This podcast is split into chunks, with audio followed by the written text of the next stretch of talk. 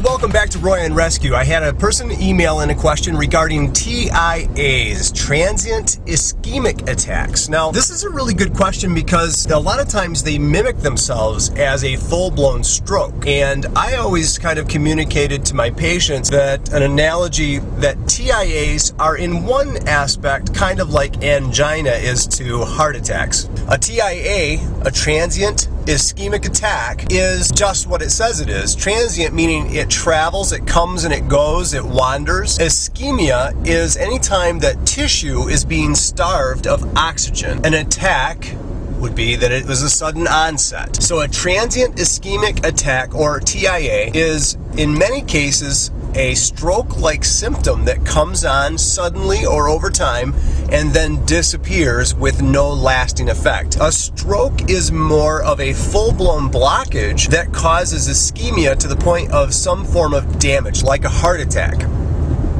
where an individual has a full occlusion or the majority of this vessel is occluded or they have a blood vessel rupture and they are having bleeding in the brain pressure and damage that way which causes ischemia as well as pressure and damage. A TIA in many cases um, in what I always looked at in my patients was that it's a warning of potential things to come. Now it could be a weird phenomenon where somebody just passes a blood clot that dissolves and never reoccurs or they have a major concern constriction, which is kind of rare as well, and then it disappears because it vasodilates or the vessel redilates. Or it could be a small bleed or something like that that, that resolves itself. But if a person suffers the signs of stroke, which would be left-sided or right-sided paralysis, weakness, slurred speech, drooling, drooping of one side of the face, inability to speak clearly or they speak gibberish but seem to understand you in many cases, those could all be signs of a full-blown stroke and the only way that you really would know if it's not is if the person's symptoms resolved and they resolved fairly quickly and maybe didn't come back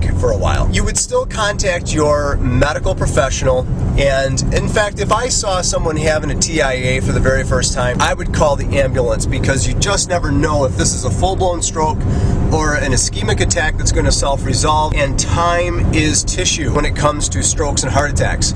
Also, a TIA could be, as I said, a warning of bigger things to come, a full-blown stroke, and this person may need to have surgery, they may need to have medications, they may need to have their blood pressure taken care of. Whatever the case may be, they should be seen by a medical professional, a physician, and I would say that this thing warrants uh, a visit to the ER. Now, if this is a, a this TIA problem is something that is ongoing, it's chronic, and your doctor has said, here's how I want you to treat it, I want you to watch it. If it doesn't resolve in a certain amount of time, I want you to go ahead and call 911 and get into the hospital. Follow your doctor's orders, obviously.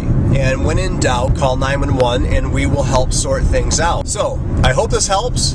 And from Roy on Rescue, keep on rescuing and have a great day.